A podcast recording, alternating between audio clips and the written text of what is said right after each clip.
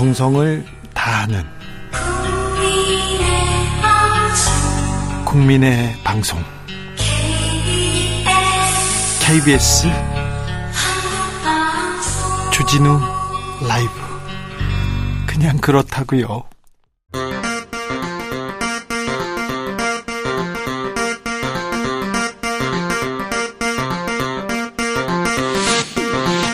주진우 라이브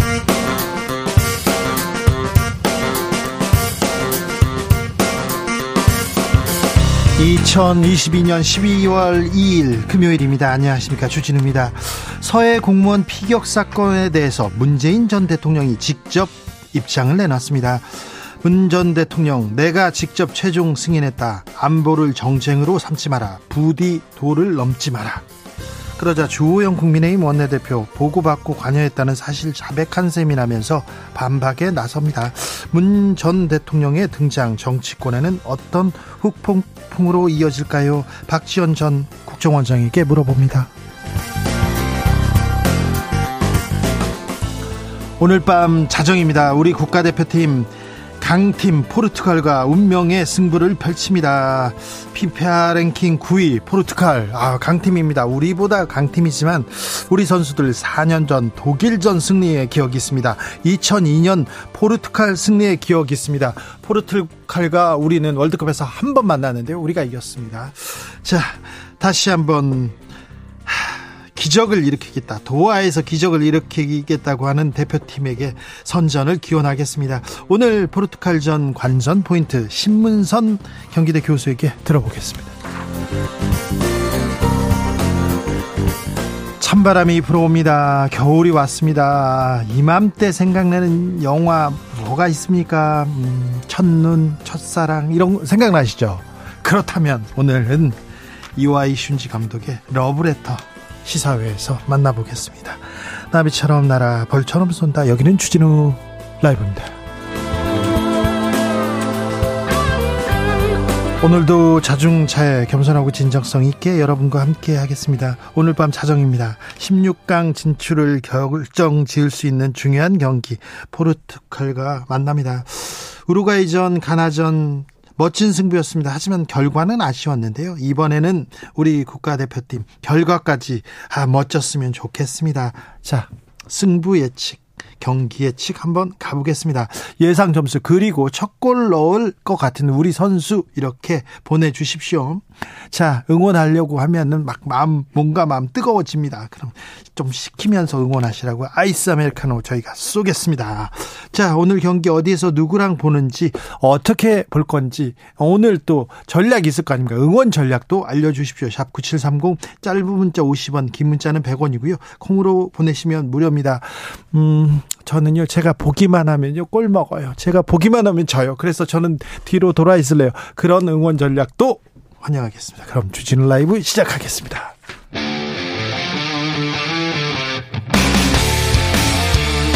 탐사보도 외길 인생 20년. 주 기자가 제일 싫어하는 것은?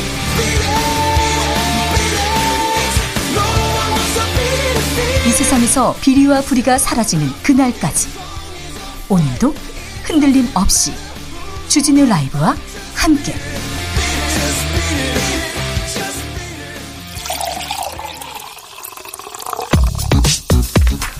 진짜 중요한 뉴스만 쭉 뽑아냈습니다. 추스 정상근 기자 어서 오세요. 안녕하십니까? 네. 첫 골은 누가 넣을 것 같습니까? 어, 첫 골은 손흥민 선수가 넣을 것 같습니다. 그렇습니까? 네. 그리고 스코어는요? 3대 0 예상합니다. 알겠습니다. 3대 0. 네. 8대 0에서 많이 소심해지셨네. 네. 알 겠습니다. 오늘 밤 중요한 경기 있습니다. 포르투갈과 대결을 펼칩니다. 네, 오늘 밤 12시, 그러니까 토요일 0시에 우리나라가 포르투갈과 카타르 월드컵 H조 마지막 경기를 치릅니다. 네. 우리나라는 포르투갈을 이겨야 가나와 우루과이의 경기에 따라서 16강 진출을 바라볼 수 있습니다. 경우에서 다지지 말고 그냥 이기자고요. 멋진 승부 부탁드리겠습니다. 네. 어, 오늘 관련해서 말씀드리면 그 포르투갈전을 앞두고 벌인 훈련이 공개가 됐는데요. 네. 어, 벤투 감독과 선수들이 한데 모여 필승 의지를 다졌습니다. 아, 벤투 감독은 이번 포르투갈 대표팀은 포르투갈 역사상 가장 강력한 팀이라면서도 그만큼 더 열심히 최선을 다할 것이라고 말했습니다. 자, 자세한 내용은 신문선 교수한테 물어보겠습니다. 네. 잘할 거예요. 네. 잘할 거니까 너무 걱정하지 말고요. 우리는 응원하고 있으면 됩니다. 음, 지난달 물가가 또 5% 넘게 올랐네요. 네, 지난달 소비자 물가 상승률이 5%를 기록했습니다. 한 달 전보다 0.7%포인트 낮아졌는데요. 한때 6%를 넘어가던 이 물가 상승세가 이 적극적 정책의 영향으로 둔화 국면에 접어들었다. 기획재정부는 이렇게 평가를 하고 있습니다만. 하지만. 네, 한국은행은 지난해 연말부터 물가 상승률이 크게 높아졌었기 때문에 기저효과가 영향을 미쳤다라고 봤습니다. 네. 네, 또 기저효과에도 불구하고 5%대의 높은 물가 상승률이 당분간 이어질 것으로 전망했습니다. 그래서 국민들의 실질 국민소득 떨어졌습니다. 아, 수출은 역성장했습니다. 올 하반기 어렵습니다. 그런데 내년에는 더 어렵다고 합니다. 무역 적자 적자 폭 커지고 있고요. 적자의 늪에서 못 벗어나고 있습니다. 이런 부분에 대해서 더 신경 써야 되는데 이런 부분에 대해서 더 대비를 내야 되는데 여기에 대한 대비책이 보이지 않습니다. 안타깝고요. 춥습니다. 음. 파업은 어떻게 됩니까? 네, 어, 화물연대를 향해 강공 모드를 이어가던 대통령실이 이번 주 주말까지는 업무 개시 명령을 추가로 내리지는 않을 것으로 보입니다. 어, 일종의 숨고르기에 들어갔다 이렇게 언론의 해석이 나왔는데요. 어, 대통령실 핵심 관계자는 언론과의 인터뷰에서 오늘 내일 당장 임시 국무회의를 열 분위기는 아니다라면서 이 정의후 탱크로리가 조금씩 관리 가능한 상황이 되고 있다라고 말했습니다. 아, 다만 언제든 임시 국무회의를 열 수 있다라고 덧붙였습니다. 철도 노조는 일단 파업을 철회했어요. 네, 어, 철도노조가 오늘부터 총파업에 돌입할 예정이었는데요. 어제 밤샘 협상 끝에 임단협에 어, 오늘 새벽에 합의를 했습니다. 어, 이에 따라 오늘 오전 9시부터 예고됐던 철도 총파업은 철회가 됐고요. 열차는 정상 운행됐습니다. 양측은 이어진 대화와 협상 끝에 합의를 했는데요. 합의안에는 임금 정액 인상, 안전 업무 인원 확충 등이 포함됐습니다. 오늘 예산안 처리 법정 시한입니다. 오늘까지 해야 되는데요. 본회의는 무산됐습니다. 네, 김진표 국회의장은 오늘 이 국회에 주어진 권한이자 책무를 이행하겠다라면서 오늘이 아닌 오는 8일과 9일 본회의를 개최하겠다라고 밝혔습니다. 어, 김진표 의장은 예산안 법정 처리 시한을 지키지 못한 경우라도 어, 모두 정기국회 회기 내에 예산을 처리했고 이번에도 정기국회 내에 처리돼야 한다라고 말했는데요. 어, 오는 9일이 이 정기국회 마지막 날입니다. 그런데요, 이상민 장관 해임 건의안 그리고 예산안 심사 아, 여야의 이견 상당합니다. 네, 오늘 여야 원내대표가 예산안 처리를 위해 만났지만 합의는 불발됐습니다. 어, 주호영 국민의 원내대표는 새 정부가 일할 수 있고 어, 경제 위기에 예산이 불안 요소로 작용하지 않도록 협조해달라 민주당에게 요청을 했는데요. 이 박홍호 원내대표는 이 본회의를 개의하고 여야 간 예산 타결을 종용하는 게 마땅했다라고 밝혔습니다. 아. 대통령실에서는 안전운임제 아예 없애겠다 이런 입장인 것 같습니다. 민주당에서는 개정 논의 시작했습니다. 네, 국회 국토교통위원회 소속 민주당 의원들이 오늘 단독으로 법안 소위를 개최해서 안전운임제 논의를 시작했습니다. 민주당은 관련 법안이 올해 말 일몰될 예정으로 한 달도 남지 않았기 때문에 더 이상 법안 심의를 늦출 수 없다라는 입장입니다. 어, 여기에 화물연대 측도 참석을 했습니다. 아, 민주당은 오늘 9일 한 차례 더 소위를 열고 개정안 심사를 이어가기로 했는데요. 어, 원희룡 국토교통부 장관, 엄영소 국토부 2차관을 부르는 그 증인 출석 요구권도 의결했습니다. 과방위 방송법 개정안은 어떻게 됐습니까? 네, 오늘 국회 과학기술정보방송통신위원회는 전체회의를 열고 공영방송의 지배구조를 변경하는 내용을 골자로 하는 방송법 개정안 등을 의결했습니다. 해당 법안들은 KBS, EBS 이사회와 또 MBC 관리감독기구인 방송문화진흥회 이사회를 확대 개편함으로써 이 정치권의 개입을 축소하는 것이 핵심입니다. 자세한 내용은 정철훈 기자에게 물어보겠습니다. 서훈 전 국가안보실장 구속영장 실질 심사를 받고 있어요. 네, 서해 공무원 피격 사건 발생 당시 국가안보실장이었던 서훈 전 실장이 오늘 서울중앙지방법원의 구속 전 피의자 신문을 받고 있습니다. 어, 오늘 오전 기자들과 만난 서훈 전 실장은 기자들의 잇단 질문에 답을 하지 않은 채 법정으로 향했습니다. 어, 검찰은 서훈 전 실장이 고 이대준 씨가 북한군에 의해 피살된 다음 날 관계장관 회의에서 이대준 씨 피격 사실을 은폐하기로 하고 관계부처에 관련 첩보를 삭제하도록 지시했다고 보고 있습니다. 아, 문재인 전 대통령도 어, 도를 넘지 마라 이렇게 얘기했는데 안보를 정쟁으로 삼지 말라고 얘기했는데 아, 자세한 내용은 박지원 전 원장한테 좀 자세히 들어보겠습니다. 2부에서 말입니다. 이태원을 참 이태원 참사 수사 중인 특별수사본부 김광호 서울경찰청장을 소환했습니다. 네, 경찰 특수부는 오늘 김광호 서울경찰청장을 피의자 신분으로 소환했습니다.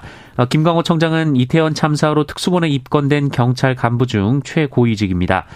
특수본은 김광호 청장에게 참사를 처음 인지하고 보고받은 시점, 참사 직후 대처, 어, 그리고 과정과 함께 할로윈 이전 이태원의 기동대 배치를 결정하지 않은 경위를 캐묻고 있다고 합니다. 어, 또한 서울경찰청이 용산서로부터 기동대 투입을 요청받은 사실이 있는지도 확인 중입니다. 아, 재벌 3세들이 마약 혐의 구속되고 기소됐네요. 네, 남양유업 효성그룹 창업주 손자 등 이 재벌가 3세들 그리고 유학생, 연예인들이 어울리며 상습적으로 마약을 유통하고 투약해온 사실이 검찰에 적발됐습니다. 어, 남양유업 창업주 고 홍두영 명예회장의 차남의 자제인 홍모 씨는 어, 올해 10월 이 대마를 유통하고 직접 소지 흡연한 혐의로 어, 지난달 중순 구속 기소됐는데요. 액상 대마도 소지한 것으로 알려졌습니다. 네. 또한 범 효성가 3세인 조모 씨는 올해 1월에서 11월 이 네 차례에 걸쳐서 대마를 산 뒤 흡연한 혐의 등으로 오늘 불구속 기소가 됐습니다. 어, 이번에 검찰에 적발된 이들 대부분은 해외 유학 시절에 처음으로 대마를 접한 뒤 귀국 후에도 끊지 못하고 수년간 흡연한 것으로 검찰은 주장하고 있습니다. 호기심으로 한번 피워봤어요. 이렇게 얘기해서 빠져나갈 수 있는지 모르지만 그럴 수 없어요. 대, 대마 마약은요 같이 한 사람들 그리고 전달한 사람이 있거든요. 그래서 한 사람이 이렇게 잡히면요 줄줄이 이렇게 다 엮입니다. 그래서 절대 꼭 잡힙니다. 그러니까 호기심 때문에 한번 해봤어요. 호기심 때문에 이렇게 그 호기심으로 건드릴 만한 그런 물건이 아닙니다. 특별히 마약 수사 지금 열심히 하고 있으니까 마약 관련된 건 다 잡힌다. 절대 안 된다. 이렇게 생각하셔야 됩니다. 코로나 상황은요? 네, 어, 오늘 코로나19 신규 확진자 수는 52,987명입니다. 네. 어, 네. 위중증 환자 460명이고요. 사망자는 53명이었습니다. 주스 정상근 기자 함께 했습니다. 감사합니다. 고맙습니다. 포르투갈전입니다. 어떻게 응원할 건지 승부는 어떻게 예측하는지 한번 들어볼까요? 홍승표님 저는요 추위에 약해가지고 그냥 집에서 보려고요 따숩게요.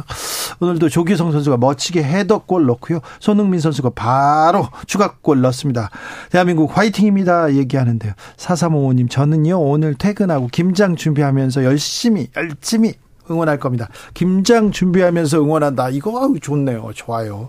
아, 1750님 퇴근 후에 한숨 자려고 합니다. 응원하면서 하, 졸면 안 되니까요. 네. 아, 그 좋은 전략입니다. 아, 442의 마지막 일 꼭지점 전략이네요. 한숨 잔다. 1918님 제가 응원하는 팀은 꼭 지고요. 아내가 응원하는 팀은 꼭 이깁니다. 그래서 저는 포르투갈을 응원하고요. 아내는 우리나라를 응원하려고 합니다. 아, 이거 뭐 고도의 심리전인데요. 이거 좋은 전략입니다. 네, 괜찮습니다. 벤투 감독님한테 이거 알려줘야 되나? 4288님, 친정에 온 딸과 함께 응원해 보겠습니다. 아, 두 손자들은 재우고 소맥 한 잔 하면서 멋진 승부 기대합니다. 아우, 딸과 소맥 한 잔, 네, 좋습니다. 5176님 오늘 야간 경비 근무인데요. TV가 없어서 휴대폰으로 시청합니다. 혼자 마음속으로 간절히 응원합니다. 손흥민 선수가 전치골 넣습니다. 2대 0으로 승리하고요. 믿습니다. 8305님 2대 1 승리합니다. 첫 골은 이강인. 얘기하고요. 9193님. 황희찬 오늘 해트트리고 3대 0으로 이깁니다. 아, 네. 배달은 밀려 있으니까 치킨은 직접 해 먹을 거예요. 얘기하셨고요. 1892님 2대 1로 이기고 조기성 선수 네, 첫 골 넣습니다. 1대 0 이깁니다. 손흥민 선수가 넣습니다. 5대 3으로 난타전입니다. 첫 골은 이강인입니다. 이강인 어시스트 손흥민 골입니다. 0013님이 전망해 주셨습니다.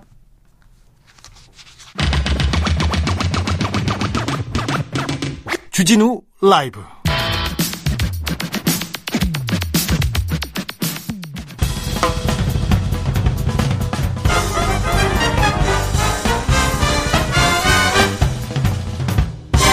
훅 인터뷰 모두를 위한 모두를 향한 모두의 궁금증 훅 인터뷰. 오늘 밤 12시입니다. 우리나라 대표팀 포르투갈과 운명의 3차전을 치릅니다. 운명의 3차전. 결전 이런 얘기 많이 했었는데요. 손흥민 선수 부상 그리고 김민재 선수의 부상, 벤투 감독의 부재에도 불구하고 우리는 도하의 기적을 일으킬 수 있을까요? 축구 박사 신문선 명지대 교수에게 물어보겠습니다. 교수님 안녕하세요. 안녕하세요. 네. 아, 교수님이 지난 가나전 선제골이 중요하다. 선취골을 아, 내주면 절대 안 된다 했는데, 네. 그렇게 됐습니다. 근데, 어, 월드컵은 역사거든요. 네. 시간이 지나면 이제 역사가들은 이번 겨울 월드컵에 대해서 어떻게 기술할지는 모르겠습니다만 네. 일단 한국 대표팀이 두 경기 잘 했습니다. 네. 어, 가나에게 우리가 3대 2로 지긴 했습니다만 어, 월드컵 음, 그 역사에 어, 예선전 조별 예선전 첫 경기 두 경기를 이렇게 잘한 적이 없습니다. 그러니까 그렇죠. 어, 이제 마지막 예선전 점을 찍는 이제 마지막 경기가 오늘 밤에 이제 닥쳐오는데요. 어, 저는 마지막 경기도 최선을 다해서 어, 팬들이 실망하지 않을 경기를 할 것으로 이렇게 어, 기대를 합니다. 네. 어, 경기 결과는 좀, 음, 조금 뭐, 마음에 안 든다 그런 분도 있겠지만 경기력만큼은 역대 최고 어, 월드컵 그 팀이 아닌가 이런 생각도 해봅니다. 그렇죠. 어, 사실은 어, 이번 월드컵 경기를 앞두고 손흥민 선수가 아나 골절 부상을 당하고 수술하지 않았습니까? 네. 그 어제 어, 야구 국가대표팀 감독하셨던 어, 그 어, 야구 감독과 저녁 식사를 했는데요. 저에게 아주 그 어, 같은 감독 입장에서 화가 난다고 말이죠. 어, 저한테 호소를 하더라고요. 손흥민 선수가 그렇게 큰 부상을 당했는데도 불구하고 그 그라운드에서 뛰는 것을 보고 자기는 야구 감독이지만 너무 감동스러웠다. 네. 감동스럽다. 어, 그런데 불구하고 일각에서 손흥민 선수가 골을 못 넣는다라고 이렇게 좀 어, 질타하는 것을 말도 안 돼요. 어, 네. 마음이 그 아팠다 이제 그런 예. 얘기를 해요. 예.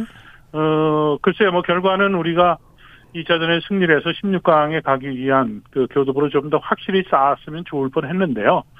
어, 중요한 것은 앞서도 말씀드렸지만 저는 월드컵 중계, 생중계만 현장에서 다섯 번을 한 사람입니다. 네. 그리고 또 어, 멕시코 월드컵은 현장에 가서 봤기 때문에 여섯 번을 현장에서 월드컵을 또 브라질 월드컵까지 하면 일곱 번의 월드컵을 봤습니다만 한국 축구사에 그 기록될 월드컵 역사는 제가 후원이 꿰차고 있습니다만 중요한 것은 지나간 두 경기에 대한 평가는 어 중요한 중요한 것은 두 경기에 대한 평가는 한국 대표팀이 최선을 다해서 기대 이상으로 했다라고 저는 이렇게 정리합니다. 네. 마지막 경기에서 어, 팬들 입장에서는 어, 목소리를 높여서 선수들에게 성원을 어, 해주시기를 이렇게 부탁을 드립니다. 최고의 경기를 보여줬어요. 그 감동 그리고 손흥민 선수 그렇게 열심히 뛰고 안타까워하면서 눈물을 흘리는데 그 손흥민 선수가 준 감동이 이만큼 큰데 악플 달고 어떤 수비수가 잘못했다 누가 실수했다 이렇게 막이 희생양 찾으려고 하는데 이런 거는 이제 하면 안 됩니다. 절대 안 됩니다. 그럼요.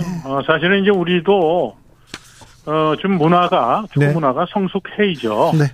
어, 국가 대표로 나가는 그 자체는 어, 사실은 국민들을 대표해서 나가는 한국 대표 선수 아닙니까? 그죠? 네. 그 대표 선수가 타격기를 가슴에 달고 뛰는 그 심정은 최선을 다해서 하는 거거든요. 인간이기 때문에 인간이기 때문에 실수도 할 수도 있고요. 어 그리고 또 어, 기대했던 상황에서 골을 못 넣을 수도 있죠. 근데 비단 뭐 한국 국가대표 선수들만 그럽니까? 세계적인 선수들도 그렇게 하거든요. 아, 어제 어, 어제 벨기에 아 그 그 쟁쟁한 그 쟁쟁한 공격수들이 그렇게 가슴팍으로 다 골을 다른 데로 밀어내고 있더라고요. 그렇죠. 머리로 뭐 골키퍼도 없는데 예. 어, 헤딩을 하고 그게 축구입니다. 네네. 예. 그런데 이제 어, 지금 사실은 중요한 경기를 앞두고 우리가 과거에도 그랬었잖아요. 어, 어머니가 그 아들이 중요한 시험을 보거나 취직 어, 면접을 갈 때 새벽에 일어나서 정한수를 떠놓고 기도를 하는 이유가 뭡니까? 그 자식이 잘 되라고 기도하는 거 아니겠어요? 네. 어, 축구도 역시 마찬가지입니다. 어, 정성을 다하면 그 정성이 어, 그 지금 어, 먼 곳에 있는 카타르에 있는 선수들에게도 전해질 것으로 저는 보고요. 네. 오늘 경기에서는 후회 없는 경기로 선수들이 아마 최선을 다하는 경기를 할 겁니다. 저는 어, 제가 점령이가 아니기 때문에 경기 승패에 대한 것을 어, 제가 손쉽게 얘기는 못합니다만 어, 분명한 것은 한국 대표 선수들이 오늘 경기가 얼마나 중요한지를 잘 알고 있기 때문에 네. 최선을 다할 것으로 보고요. 예. 사실은 지금 많은 비디오를 통해서 이미 H조의 경우의 수에 대한 것은 어, 지금 라디오를 듣고 있는 주진우 씨 진행하는 아, 라디오의 문화 수준이 좀 높은 걸로 알고 있거든요. 다 알고 그러니까 있어요. 뭐 자세한 내용까지는 제가 언급을 안 합니다만 네. 이럴 때는 그냥 쉽게 얘기하면 됩니다. 한국 대표팀은 경우의 수를 따질 필요가 없습니다. 우리는 그렇죠. 단한 가지 이기는 겁니다. 네. 한 골로 이기느냐, 두 골로 이기느냐. 뭐 미디어에서는 두 골로 이기면은 안정권이다라고 얘기를 합니다만 그것까지도 배제해 놓고 한국 대표팀은 이겨야 됩니다. 그리고 네. 또한 경기가 있죠. 어, 우루과이와 가나 경기에서 가나가 이기면 한국이 이기더라도 경우의 수가 없이 어, 가나가 올라가게 되죠. 그죠? 그러니까 한국 대표팀은 가나와 우루과이 경기에 대한 것은 신경 쓰지 말고 네. 최선을 다해서 네. 어, 오늘은 포르투갈을 어, 잡는데 최선을 다하면 될 거다. 일본이 이번 대회 가장 강력한 우승 후보 중에 하나인 스페인을 꺾지 않았습니까? 아, 그러게요. 독일도 그렇죠. 잡았고요. 네, 축구는 제가 즐겨 쓰는 표현이 어, 있는데요. 공은 둥굽니다. 네. 아, 이번 월드컵을 통해서 제가 이번 월드컵 시작하기 전에 그 카타르 월드컵은 아시아 존에서 열리고 일본이나 또 한국은 ACL 아시아 챔피언스 리그를 통해서 클럽 소속으로 카타르 가서 가, 어, 가서 게임을 많이 했기 때문에 유리할 것이다. 어, 월드컵 역사 중에 그 개최 대륙의 국가가 우승한 그 전례가 있다고 말씀을 드리지 않았습니까? 네. 어, 일본도 어, 사실은 첫 경기 이기고 두 번째 경기에 패하면서 나락으로 몰렸다가 오늘 세계 최강을 잡는 어, 그런 경사를 우리가 지켜봤는데요. 어, 우리도 오늘 경기에서 어, 포르투갈이 어, 이번 대회에서 가장 또 강력한 팀 중에 한 팀이긴 합니다만 우리라고 또 못 이룰 수가 못 이룰 일가 없다고 저는 봅니다. 네. 어, 어, 이번 월드컵의 대미를 한국 대표팀은 어, 거두고들 이렇게 기대를 해요. 알겠습니다. 포르투갈전 우리 선수들한테 기대가 큰데요. 아, 교수님, 음, 김민재 선수는 괜찮을까요? 자, 김민재 선수에 대한 마지막 고민을 경기장에 떠날 때, 버스 탈 때까지도 아마 벤투 감독은 계속 할 겁니다. 어, 청취자 여러분께 제가 말씀을 드릴게요. 그, 감독과 선수, 김민재 선수의 경우에는 마지막에 감독이 김민재 선수와 미팅을 합니다. 뛸 수 있느냐, 없느냐. 네. 어, 현재 컨디션이 어떠냐. 어, 거기에 대한 이제 그 확인을 하게 되죠. 어, 김민재 선수도 손흥민 선수와 마찬가지로 자기 선수 일생에 이 중요한 고비에 뛰고 싶은 마음이 분명히 있을 겁니다. 네. 아, 그리고 또 국가대표팀에 자신이 그 얼마나 중요한 예, 위치에서 역할을 수행해야 되는지를 잘 알고 있기 때문에 아, 마지막 판단을 어, 벤투 감독과 어, 호텔에 떠나기 전에 어, 팀 미팅 전에 아마 미팅을 해서 어, 의사를 밝히게 될 거고요. 그 의사 결정에 따라서 벤, 어, 벤투 감독은 어, 베스팅 어, 베스트 멤버 어, 베스트 11을 짤 때 김민재 선수 출전 여부를 어, 결정하게 될 겁니다. 자, 우리 대표팀 마지막 경기, 예선 마지막 경기 항상 잘 싸웠어요. 잘했어요. 지난 그랬죠. 월드컵 때도 그랬고요. 네. 아, 오늘 독일도 이겼던 기억도 있고요. 그렇죠. 98년 프랑스 월드컵 때 우리는 그, 어, 네덜란드한테 5대 0으로 지고 감독이 경질되는 그런 아주, 어, 그 월드컵사에. 네, 그 아픈 기억이죠. 그, 기록- 그렇죠. 나쁜 기억이 있는데요. 벨기에를 물고 늘어져가지고 벨기에를 탈락시켰던 그런 기억이 있잖아요. 그죠? 그렇죠. 그래서 마지막 경기는 지금, 어, 주진우 선생님께서 얘기했듯이, 어, 늘, 어, 좋은 경기를 했었기 때문에. 네. 그래서 그런 기록에 대입해서 오늘 경기에 저는 후회 없는 경기를 할 것을 이렇게 기대를 하는 겁니다. 네. 아, 네, 뭐, 잘 싸워줬으면 좋겠어요. 그런데 변수가 벤트 감독이 없는 벤투호입니다. 벤투 감독님이 저 벤치 아- 없는데, 아, 이 감독이 없는 게 큰 영향을 미칩니까? 벤투 감독의 인터뷰를 제가 아, 다 뒤져가지고 확인을 했어요. 네. 벤투 감독 인터뷰 중에 기억에 남는 것들이 몇 대목이 있는데요. 첫째, 자신의 조국이죠. 그죠? 네. 포르투갈이죠. 그, 예, 그 자신의 조국의 멤버는 역대, 아, 자신도 뭐 2002년 월드컵에 출전했던 그 경험이 있잖아요. 월드컵 네. 대표 선수로. 네. 역대 포르투갈 역사상 최강의 멤버를 갖췄다. 그렇지만 어 그렇지만 대한민국이 기적을 어, 못 이룰 리는 없다. 네. 아 그리고 자신이 벤치에 그 못 앉게 된 이 사연의 그, 그 사유에 대해서 자신은 사과한다. 그렇지만 자신이 라카룸에 들어가지 못하는 상황이지만 한국 선수들과 커뮤니케이션은 문제가 없다고 본다. 네. 그 근거는 자신의 밑에 있는 코칭 스태프가 4년여 동안 하나의 목표를 갖고 늘 discussion을 해서 그 결과를 도출해서 선수들과 그 커뮤니케이션을 했기 때문에 문제가 없다라고 자신의 의지를 밝혔어요. 네. 거기에 제 이야기를 덧붙이죠. 오늘 한국 대표팀은 수학 공식에서 복잡한 게 없습니다. 네. 앞서서 얘기했지만 이기는 걸 수밖에 없어요. 예. 어, 그 하나의 그 목표를 갖고 있기 때문에 어, 벤투 감독 입장에서는 오늘 김민재 선수를 포함을 해서 어, 어떤 선수를 스타팅 멤버로 쓸 거냐 그 고민도 중요합니다만 더 중요한 것은 사실은 시선이 가는 것은 포르투갈의 스타팅 멤버를 어떻게 짤까에 대한 어 지금 그 우리의 예상이거든요. 페르난도 산토스 감독 음 54년생이니까 상당히 노회한 감독도 경험이 많죠. 네. 2006년 유럽 유로 그 어, 우에파컵에서 포르투갈을 우승을 시켰던 감독입니다. 네. 2018년 19년에는 우에파 네이션스컵에서 역시 우승을 했던 감독이거든요. 네. 자, 아까 이제 승점은 다 알고 계시다고 제가 전제를 했지만 포르투갈은 현재 승점 6점으로 이미 진출했어요. 그래서 플러스 3입니다. 네. 한국은 마이너스 1이고 가나는 0인데요. 지금 어, 산토스 감독 입장에서는 한국 경기도 경기지만 가나가 우루과이에게 몇 대 몇으로 이길 것인가 이긴다고 전제라면 자신들이 지면 승점이 승점 싸움에서 가나에게 그 계산을 해야 되는 그런 상황이기 때문에 그러면 오늘 경기에서 16강전을 대비해서 베스트 멤버를 쉬게 할 것인가 그렇지 않으면 뛰기에 초 스타트 멤버를 뛰게 할 것인가 이 고민을 하죠. 네. 근데 한국 대표팀은 두 가지 그 상황에 대한 계산법이 없습니다. 무조건 이겨이죠. 네네. 어 그리고 또 한 가지는 한국 대표팀이 된 전술보다 더 상위 개념인 전략이 필요한데요. 호날두가 나오든 베스트 멤버가 뛰든 그렇지 않으면 벤치 워머들이 스타팅 멤버를 기용이 되든 그 두 가지 상황 아, 아무 의무도 없어요. 우리는 거칠게 상대를 몰아쳐서 네.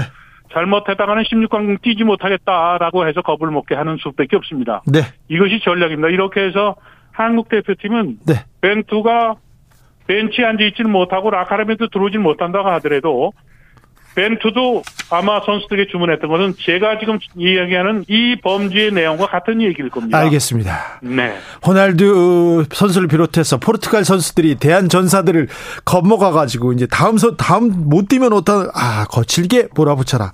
좋은 전략인 그렇죠. 것 같습니다. 아, 네. 네. 알겠습니다. 잘 들었습니다, 교수님. 네, 오늘 주진희 선생님께서도 목소리를 높여가지고요. 네. 저 뵌지도 오래돼가 오늘 사실은 좀 가고 가서 우리 그러니까 얼굴 뵈야 되는데요. 뵙고 싶었는데 네. 네. 다음에 좋은 결과 있으면 한번 꼭 네. 출연해서 얼굴을 뵙도록 하겠습니다. 아니요 월드컵은 축제는 계속되니까요. 금방 뵙겠습니다. 네. 네, 감사합니다. 신문서 명지대학교 교수님이었습니다. 교통정보센터 다녀오겠습니다. 이현 씨.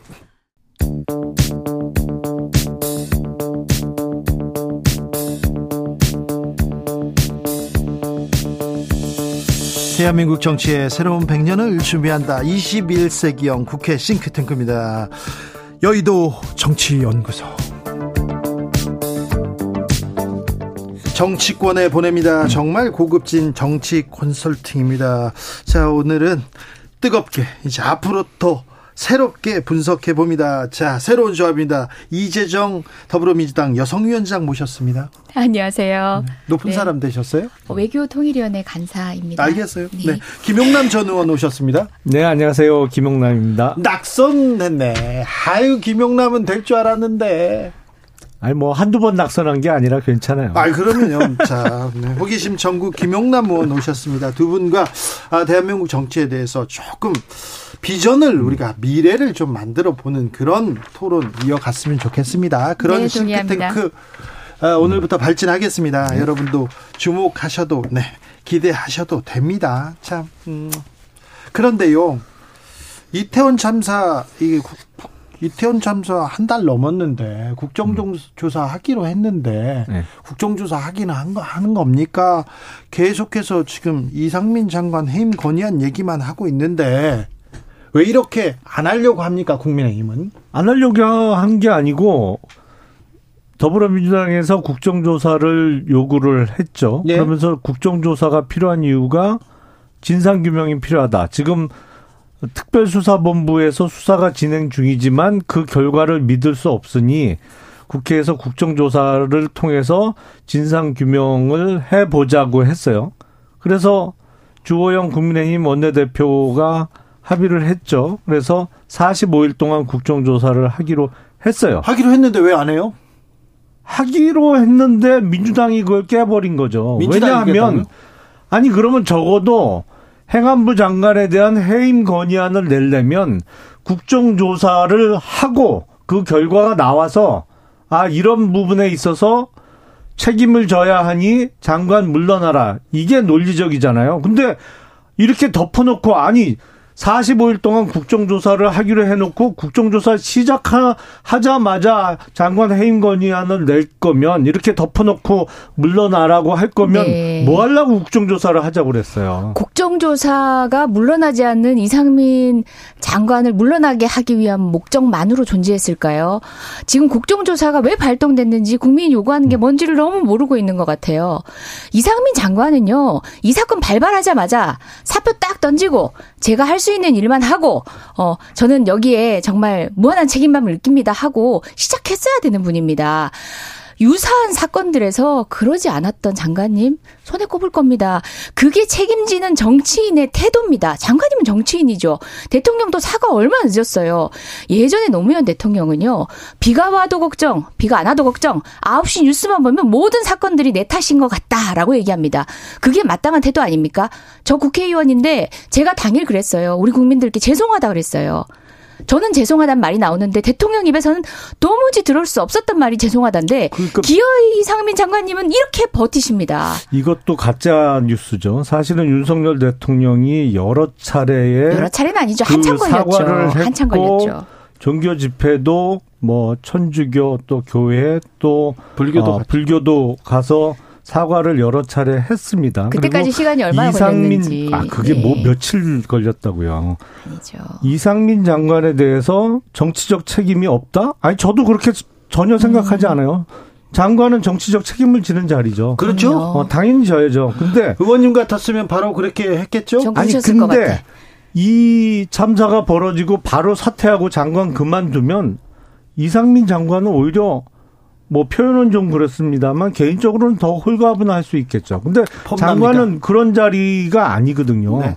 그러니까 수습을 하고 그거에 대해서 다시는 일이, 이런 일이 벌어지지 않도록 제도 개선책까지 내놓거나 아니면 적어도 어 진상 규명이 끝난 다음에 그래서 적어도 사퇴 시점은 특별수사본부의 수사 결과가 나온 다음에 국민께 그 보고를 드린 다음에 이루어져야 돼요. 네, 제가 아까 네, 뭐라 그랬습니까? 시나리오 말씀드렸잖아요. 아니, 제가 보니까 우리가 국정조사 합의해 놓고 음. 갑자기 장관 회의만 낸 이유는 사실은 이태원 참사와는 달리 더불어민주당이 매우 정치적인 이유 때문에 저렇게 해임 건의안을 갑자기 낸 것 같아요. 그러니까 이재명 대표에 대한 수사가 진행되고 측근들이 또 아, 이제는 진실을 얘기하기 시작하고 뭐 정진상 실장까지 구속되니까 아유, 무리한 건의안을 낸 거죠. 논리적으로 전혀 않아요. 맞지 않아요. 이거는 국정조사를 네. 요구한 거하고는. 네. 어제 유가족 분들이 무릎을 꿇고 사정하시는데 정말 내 아들 죽었을 때 나도 죽었다라고 하는 그 목소리가 안 들렸는지 묻고 싶습니다. 제가 아까 시나리오 말씀드렸잖아요. 통상 국민이 기대하는 거는 저는 진짜 무한한 책임감을 느낍니다 하고 사표 던져놓고 그럼에도 불구하고 할 일을 할 때까지 하는 모습은 사표를 전제로 하고 움직여도 국민은 정부를 신뢰를 못하는 상황이었어요. 그런데 자리를 막 진짜 껌딱지 붙여놓은 것처럼 평생 그 자리에 있을 것처럼 국민하고 싸우고 있는 게 지금 이상민 장관이고 윤석열 대통령이에요. 심지어 뭐 어깨 툭툭 친것 가지고도 얼마나 많은 상처를 입었는지 몰라요. 대통령이란 자리 숨 한숨도 들숨 날숨 박자 바뀌어가면서 쉬는 것도 혹시나 국민이 오해할까 조심해야 되는 자리입니다. 그런 자리에서 대통령이 액션 하나로 국민에게 상처 주고 그렇게 기어이 이상민 지키기를 하고 있다는 인상을 준 마당에 국조하고 연계를 시키지 마세요. 이미 무수히 야당에서는 제기하고 있었던 문제입니다. 이재정 의원님 너무 좀 네? 들숨 날숨까지 거기까지 신경 써야 됩니까? 어, 음. 저는 그 자리가 그렇기 때문에 아직 저는 대통령에 출마 아, 안 했습니다. 문재인 정부 시절에도 이런저런 사고가 많았고 특히 요양병원에 화재가 나서 요양병원에 전혀 거동도 못하던 분들이 그냥 그대로 화마를 입고 수십 명이 사망한 사건도 있었어요. 물론 그런 사고를 예방하기 위해서 정부가 최선의 노력을 해야 되고 그런 사고가 일어날 때마다 재발 방지책을 내놔야 되겠습니다만 그때 야당이던 국민의힘이 지금 이태원 참사를 야당인 더불어민주당이 이렇게 정치적으로 이용하지는 않았어요. 적어도 그러니까 지금 재난의 정치화라는 음. 얘기를 들을 수밖에 없는 겁니다. 재난의 정치화라는 얘기 어, 세월호 사건 때그 네. 공방하셨고요. 그리고 지금 이번 사고 이태원 참사에서 그 말씀 계속 하시는데요. 자, 두 가지 사건을 딱 보면 좀 중첩되는 게 있는 것 같지 않습니까? 통상의 그 어, 사고들 물론 어떤 희생자의 어, 참사 희생자의 생명 하나 소중하지 않고 안타깝지 않은 상황 없습니다. 다 인재고 또 책임져야 할 분들이 책임져야 하지만 지금 유독 재난을 정치화시켰다라고는 그 두 사건들은요. 정치가 관련이 돼 있습니다. 그리고 무려 대통령을 비롯한 정권 관계자들에 의한 어 국민에게 2차 가해를 가해, 가하다시피 한 사후 수습 처리에 있어에 있어서의 문제점들이 드러난 사건 사건입니다. 유독 그 두 사건에서만 재난에 정치하라는 말을 붙이시면서 피해자들을 적으로 돌리시고 있어요. 최소한 좋습니다. 다 좋습니다. 어제 유가족이 등장한 그 곳에는 국민의 대표라면은 국민의 힘이라면 나와 계셨어야죠. 여당이라면 나와 있었어야죠. 자, 몇몇 정치화된 유가족이 그 자리에 있었습니까? 저는 어, 국민을 기반으로 하는 정치 이니 그런 현장조차 외면하는 것부터가 이 사건을 바라보는 어 우리 여당의 대통령의 태도를 고스란히 보여주는 것 같습니다.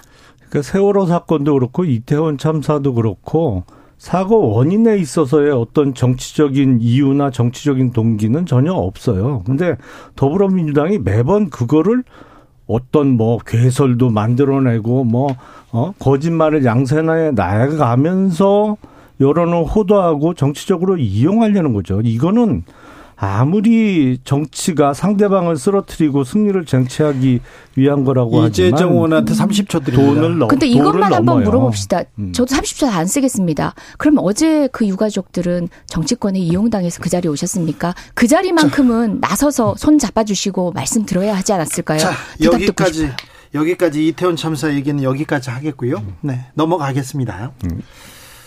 김용남 의원은 검사 출신입니다. 서울대 법대 출신의 검사 출신이고, 네. 검사 출신은 이번 정권에서는 굉장히 요직으로 다 가는데 김용남 의원은 네. 뜬금없이 또 염장을 지르시네. 뭐 염장이 아니죠. 뭐 요직에 갈, 갈 맘만 먹으면 갈 수 있는 사람입니다. 자 그런데요. 자 국민의힘 지도부 부르기 전에 윤핵관 음. 부부 동반으로 사저만찬 어떻게 생각하십니까? 부적절해 보이죠? 아. 근데 그거보다 더 큰 문제가 있어요. 뭐죠? 그게 왜 알려지죠? 그거 누군가 얘기했잖아요. 그러니까요. 그러니까 소위 윤핵관으로 불리우는 멤버 중에 네. 적어도 일부는 정말 핵관은 아닌 거예요. 아 그래요? 문제의 본질이 또 글로 튀나요. 그러니까 이 사건을 바라보는 코멘트가 글로 갈지 네. 몰랐네. 그 전에도 그런 일은 종종 있어요. 예. 사실은 대통령이 아, 관저에 그 전에 네. 이제 청와대 관저 가 더 깊숙한 데 있었잖아요. 네네. 뭐 청와대 그 영역 중에 가장 안쪽에 깊숙한 곳에 자리하고 있었는데 그 관저에 가끔 대통령이 부르죠. 불러서 저녁 먹습니다. 네. 아, 이런저런 얘기를 해요. 그러면서 뭐 여론도 전달받고 해요. 네. 하지만 그 얘기는 알려지지 않아요. 그렇죠. 적어도 한참 지난 후에 그게 보도 가치가 거의 없어졌을 때 알려지는 경우도 있어요. 그러니까 그게 뭐 그때 가서 뉴스거리가 안 돼요. 뭐 자, 그런데 네. 문제는 뭐냐면 이번 한남동 관저 만찬은 관점이 사차 아니고 관저였죠. 네, 죄송합니다. 바로 알려졌어요. 그게 자. 왜냐하면 제가 보기에 그 이유는 핵심 관계자가 아닌 그러니까 그거를 외부에 발설하면서 본인의 어떤 아, 존재감 내지는 과시를 해야 되는 그럴 필요가 있는 근데 그게 필요한 사람이면 정작 핵심 관계자가 아니죠. 예. 지금 이 사건에 대해서도 언론이 문제 제기를 하고 국민이 관심을 갖는 이유는요. 소위 윤핵관이라고 불리우는 사람들에 있어서 플로어 정치 다시 얘기해서 원내 정치까지 관여를 하고 원내 지도부의 판단이 번복이 되고 하는 여러 가지 과정들을 보면서 이 대통령 측근 정치가 어 의회주의마저 무너뜨리고 또 대통령이 그 안에 둘러싸여서 구중궁궐에서 국민의 삶을 위한 정체는 관심이 없다. 이런 우려들이 있는 상황에서 공식적인 어떤 지도부보다 먼저 만찬을 했다는 게 중요한 건데 지금 우리 김영란 전 의원님께서 말씀하시는 거는 우리 대통령이 어, 윤핵관을 엄선을 하지 못한 것 같다. 이게 지금 이 사건의 본질은 아니지 않습니까? 정말 호도하시네. 그 중에 남의 얘기를 그러니까 그렇게 그 코멘트밖에 없는 거죠. 하시는 아니, 법이 어딨어요? 물론 그걸 선에서 어? 얘기하면 윤핵관이라는 게 없다 이 얘기를 하고 싶은 것 같지만 실질적으로 아, 뭐 특정인을 해석하시네. 그러니까 특정인을 특정인을 공식적인 지도부보다 먼저 부른다는 것 때문에 지금 문제를 지적하는 거잖아요. 그 점에 대해서 하실 답변은 아니었던 것 같아서 저도 제 차 듣고 싶습니다. 아니, 그러니까 자기하고 친한 사람, 편하게 밥 먹을 수 있는 사람 부를 수 있어요. 그리고 그런 자리가 그 나쁘다고 그 저는 생각을 거죠. 안 해요. 왜냐하면 대통령이라는 자리가 워낙 고독하고 외로운 자리라서 아, 저는 끝까지 동의하는데 잠깐만요. 왜 되도록이면 아, 여러 경로로 다양한 사람을 만나서 그게 정치권의 사람이든 아니면 뭐, 아, 고위 공무원이든 아니면 정말 관직에 없는 사람이든 불러서 밥 먹고 얘기 듣는 거는 필요하고 네. 그걸 비난할 네. 수는 없어요. 그럼요. 근데 그걸 동의한다니까요. 문제는 뭐냐면 모양새가 네. 말씀하신 대로 음. 당 지도부하고 만찬을 갖기 직전에 소위 윤핵관이라는 어 사람들을 불러서 밥을 먹었다. 거기서 먼저 논의가 됐다 라는 게 이제 뉴스거리가 되고 말이 만들어지는 거잖아요. 근데 제가 제기하는 문제점은 이게 너무 쉽게 너무 빨리 알려진다는 아, 거죠. 그러니까 이거는 제가 보기엔 진짜 핵심 관계자가 아닌 사람이 끼어 있는 거예요. 자기 심자랑을 해야 될 필요가 있는 사람이 그 중에 누군가는 끼어 있어서 바로바로 바로 이게 얘기가 퍼져 나가는 겁니다. 윤핵관이든 윤핵관을 뭐 호소당한 사람이든 윤핵관을 가장한 사람이든 윤핵관인 게 정말 어 기뻐서 그렇게 과시하고 싶은 사람이든 누구든 간에 그 사람을 특정해낼 수 있고 그 사람을 공적인 지도부보다 먼저 불러 어떤 이야기를 나누고 논의를 이어간다는 것 자체가 우려스러운 지 점. 점이죠. 그러게요. 또 뭐 그 관저 만찬 다음에 바로 이렇게 아, 당권 경쟁 언제 이렇게 하냐 이런 시기까지 나오는 걸 보는데 줄을 서시오 이렇게 읽힙니다. 이런 분도 있습니다. 야당 지도부 만나긴 만나야죠. 김영남 의원님. 근데 지금 이재명 민주당 대표는 워낙 특수한 상황이죠. 역대 야당 대표 중에 특수하다뇨. 이런 경우가 없었는데 사실상 수사를 받고 있는 피의자잖아요. 그것도 심각한 범죄에 연루된 피의자잖아요. 그럼 만나면 안 됩니까? 글쎄요. 근데 그게 지금 수사기관에 뭐 내일 소환이 될지 뭐 다음 달에 소환이 될지 모르는 상황에서 또 그런 분하고 국정을 논의한다는 것도 좀 이상하게 보여요. 어, 이거 심각한 말씀인데요. 야당 대표입니다. 사실상 피의자라는 그런 모호한 말을 하지 마십시오. 아니, 뿐만 아니라 피의자라고 아니, 그래야죠. 그렇게 따지면은 네. 어, 김건희 여사 피의자셨는데 어떻게 취임식장에 우리 윤 대통령 권위에 누가 되게 함께 하셨습니까? 이렇게 얘기하면 이게 말이 됩니까? 말이 안 되니까 그런 말은 안 했습니다. 그와 같은 방식으로 어쨌든 간에 선거를 통해서 그리고 당원들의 의사를 통해서 대표성을 띠고 있는 어, 정치의 구심점입니다. 저희도 그런 의미에서 김건희 여사도 존중해 드리는 거잖아요. 숱한 의혹에도 불구하고 그리고 수사가 어 정말 어떤 방식으로 정말 우리가 납득할 수 없는 방식으로 흘러가는 국면에서 비판은 차치하고라도 그거 가지고 김건희 여사의 공식 업무 수행을 뭐라 그러지 않습니다.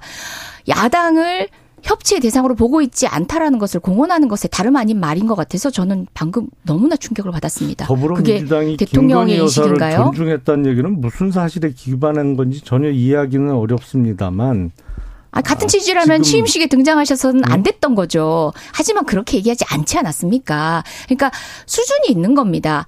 정말 그에 대해서 동의하는 건지 그리고 또 비판을 계속 지속하는 어, 뭐 그런 거는 차치하고 최소한 그 자리의 역할을 인정하는 건 다른 거죠. 그렇다면 야당의 대표로서 야당의 대표, 우리는 이재명 대표가 그냥 이재명이라는 개인의 사람이 아닙니다. 더불어민주당의 어, 수많은 국민들, 더불어민주당을 지지하는 국민들, 당원들, 그리고 국회의원들까지 아우르는 그 중심 구심정에 있는데 밥 한 끼 할 수 없다는 피의자니까 밥 한 끼 할 수 없다는 이 논리는 방송 청취하시는 분도 못 이해를 못 하실 아니, 것 그래서 같습니다. 그래서 더불어민주당 전당대회 음. 때 당내에서도 이재명 대표에 대한 사법 리스크에 대한 이야기가 나왔던 거죠. 사실은 민주당 대표에 당선되면 과거의 일이 없어지는 게 아니잖아요. 그리고 그 의혹들이 뭐 한 건 같으면 모르겠습니다만 이게 뭐 대장동, 백현동, 성남 FC 그리고 쌍방울의 변호사 대납 의혹 등 이게 한두 건이 아니거든요. 그러니까 진짜 기승전 이재명이네요. 역대 대통령이 야당 대표 만나서 소위 얘기하는 옛날식 표현으로 따지면 영수회담 다 했었죠. 근데 이런 형태의 이런 상황에 놓인 야당 대표는 역대 어느 누구도 없었거든요. 지금 대통령의 인식과 네. 대통령실이나 정부 여당의 인식이 네. 지금 김용남 의원하고 거의 비슷하죠. 글쎄요, 뭐 제가 물어보지는 얘기. 않았습니다만 누가 봐도 좀 그렇잖아요. 이재명 대표의 지금 상황은 이 정도 텀이 있으면 들어가야 되는데 음. 제가 너무 놀라가지고 이렇게 보고 있었습니다. 사실 어 당내에서 다른 의견을 가진 분들도 있고 선거 과정에서 뭐 그런 얘기 공방이 오간 적도 있고 또 일부는 그런 우려에 대해서 아 우려가 불식되기를 기다리면서 수사를 보고 있는 분도 있겠죠. 하지만 또 그 무리한 수사에 대해서 국민의 공문이 높은 것도 사실이고 저는 그 얘기를 지금 꺼내놓는 자리가 아니라고 생각합니다. 엄연하게 민주당에서 압도적으로 당선된 당 대표입니다. 어, 한 자리 밥 한 끼도 할 수 없다라는 방식으로 지금 야당을 대하고 있다는 게 그대로 드러나고 있는 현장인 것 같습니다. 씁쓸합니다. 뭐 상징적인 뭐 장면이기는 합니다. 아, 문재인 전 대통령이 직접 언급을 했습니다. 서해 공무원 피격 사건에 대해서 깊은 우려를 금치 못하고 있어요. 특별히 안보를 정쟁화한다. 부디 도를 넘지 말라고 했는데 김용남 의원님 어떻게 들으셨어요? 그 문재인 전 대통령께서는 그 서해 공무원 피격 사건과 관련해서 감사원의 서면 조사 요구가 있을 때도 무례하다 뭐 이런 표현을 쓰셨고요. 요번에 이제 아 내일이죠? 아 오늘이었군요. 오늘 이제 서원. 오후에 이제 아 영장 재판을 하고 아직 결과는 안 나온 상황이었는데 그거에 대해서 도를 넘지 말라는 또 언급을 하셨는데 그러니까 아주 쉽게 말씀드리면 아 나 건드리지 마 뭐 이런 취지잖아요. 어. 뭐 나도 건들지 말고 지난 정부에 있었던 사람들도 건들지 않는 게 좋겠어. 근데 이거야말로 그 고 이대준 씨 또 그 유가족들이 계십, 계십니다만 이 2차 가해 아닌가요? 지금 국민들은 서해 공무원 피격 사건도 그렇고 특히 탈북 선언 강제 북 송 사건도 그렇고 이거는 사실상 인권 범죄라고 볼 수 있어요. 그거에 대해서 진상을 파악하고 수사를 하는데 그거에 대해서 예. 성역 본인을 성역화하면서 어 이거에 대해서 묻지도 말고 따지지도 말라. 글쎄 이거는 오히려 국민들께 네. 무례한 태도가 아닌가 싶습니다. 네, 일단 그 사건의 경과들은 알고 계시죠? 감사원에서 뭐 찾아잡겠다 그랬나요? 어쨌든 노리고 시작한 건데 그 감사원의 조사 결과도 어, 사실과 다른 부분 다 드러났잖아요. 그리고, 어, 저도 뭐 군 관계자, 군을 경험한 사람이 아니지만 이 사건을 토대로 해서 또 외통이 간사로서 군대와 관련된 SI가 어떤 방식으로 이루어지는지 그리고 또 한미 와 관련된 종합 정보가 어떤 방식으로 시간차를 두고 해석을 하고 그것들이 공유되는지에 대해서 저도 국회에 와서 알게 됐습니다마는 그런 전문적인 영역에 있어서의 그간에 해오던 모종의 룰을 아직 그 누구도 건드리지 않았던 합의해온 그 모종의 룰들을 모두 깨뜨리는 방식으로 정말 다시는 이런 정부 수집에 있어서의 군의 전문성을 인정하지 않을 것처럼 다시 말해서 집권자로서의 주인의식이 없는 방식으로 이 사건을 파헤쳐가는 여당에 전 정말 실망을 많이 했습니다. 요새 보면은 주인의식은 야당이 있는 것 같아요. 야당, 너희가 아직도 여당인 줄 알아? 그럴 정도로 진짜 친엄마가 솔로몬 선택 앞에서 아이를 차라리 어, 배지 말아달라고 얘기할 때 마음처럼 정말 그렇게 군에서 그런 전문적인 영역에서 여러 가지 뭐 진짜 우리가 보면 암호와 같은 어 납득할 수 없는 여러 가지 정보들을 취합하는 과정들이잖아요. 그리고 그거를 함부로 공개했을 때 생기는 문제점들 등을 다 알고 계신 분들이 공개하고 그 문제를 지적하는 방식에 있어서도 그런 전문 영역을 모르는 국민들께 오도될 수 있는 방식으로 밖으로 내비치고 저는 이 모든 것들이 여당의 주의 의식이 없이 무조건 문재인을 나무라고 여, 여당이 야당을 탄압하기 위한 수단으로만 쓰고 있다. 결국은 이런 방식의 주인의식 없는 정권은 오래갈 수가 없습니다. 저는 그 점이 우려스러워요. 그러니까 잘못한 걸뭐 여태 인정 안 하는 거예요. 대통령이 우려하신 안보에 대한 침해라는 게 바로 그 지점이에요. 정말 전문적 인 그런 정보를 파악해가지고 판단을 하는 이 누군가가 여전히 오늘도 있거든요. 그 사람이 이제 어떻게 판단하겠습니까? 그 고 이대준 씨가 그러면 자진 월북을 했다라고 지금도 주장을 하시는 건가요? 더불어민주당에서는 자, 관련된 정보를 통해서 더불어민주당에서 방금 이제 주인 의식이라는 표현을 쓰셨는데 주인 의식 달리 얘기하면 더불어민주당은 지금도 아직도 정권을 본인들이 잡고 있는 것처럼 행동 나라의 사실 맞습니다. 해요. 나라의 10년지 왜냐하면 대계가 20년지 대계가 걱정이 잠깐만요. 됩니다. 네. 본인들이 본인들 마음대로 하다가 지금 그게 자꾸 제동이 걸리니까 자, 그걸 못 네. 참는 것 정치연구소. 이재정 의원님 감사합니다. 아, 시간 다 됐어요. 네. 네. 김용남 전 의원 감사합니다. 예. 아우 참 뜨거웠습니다 오늘.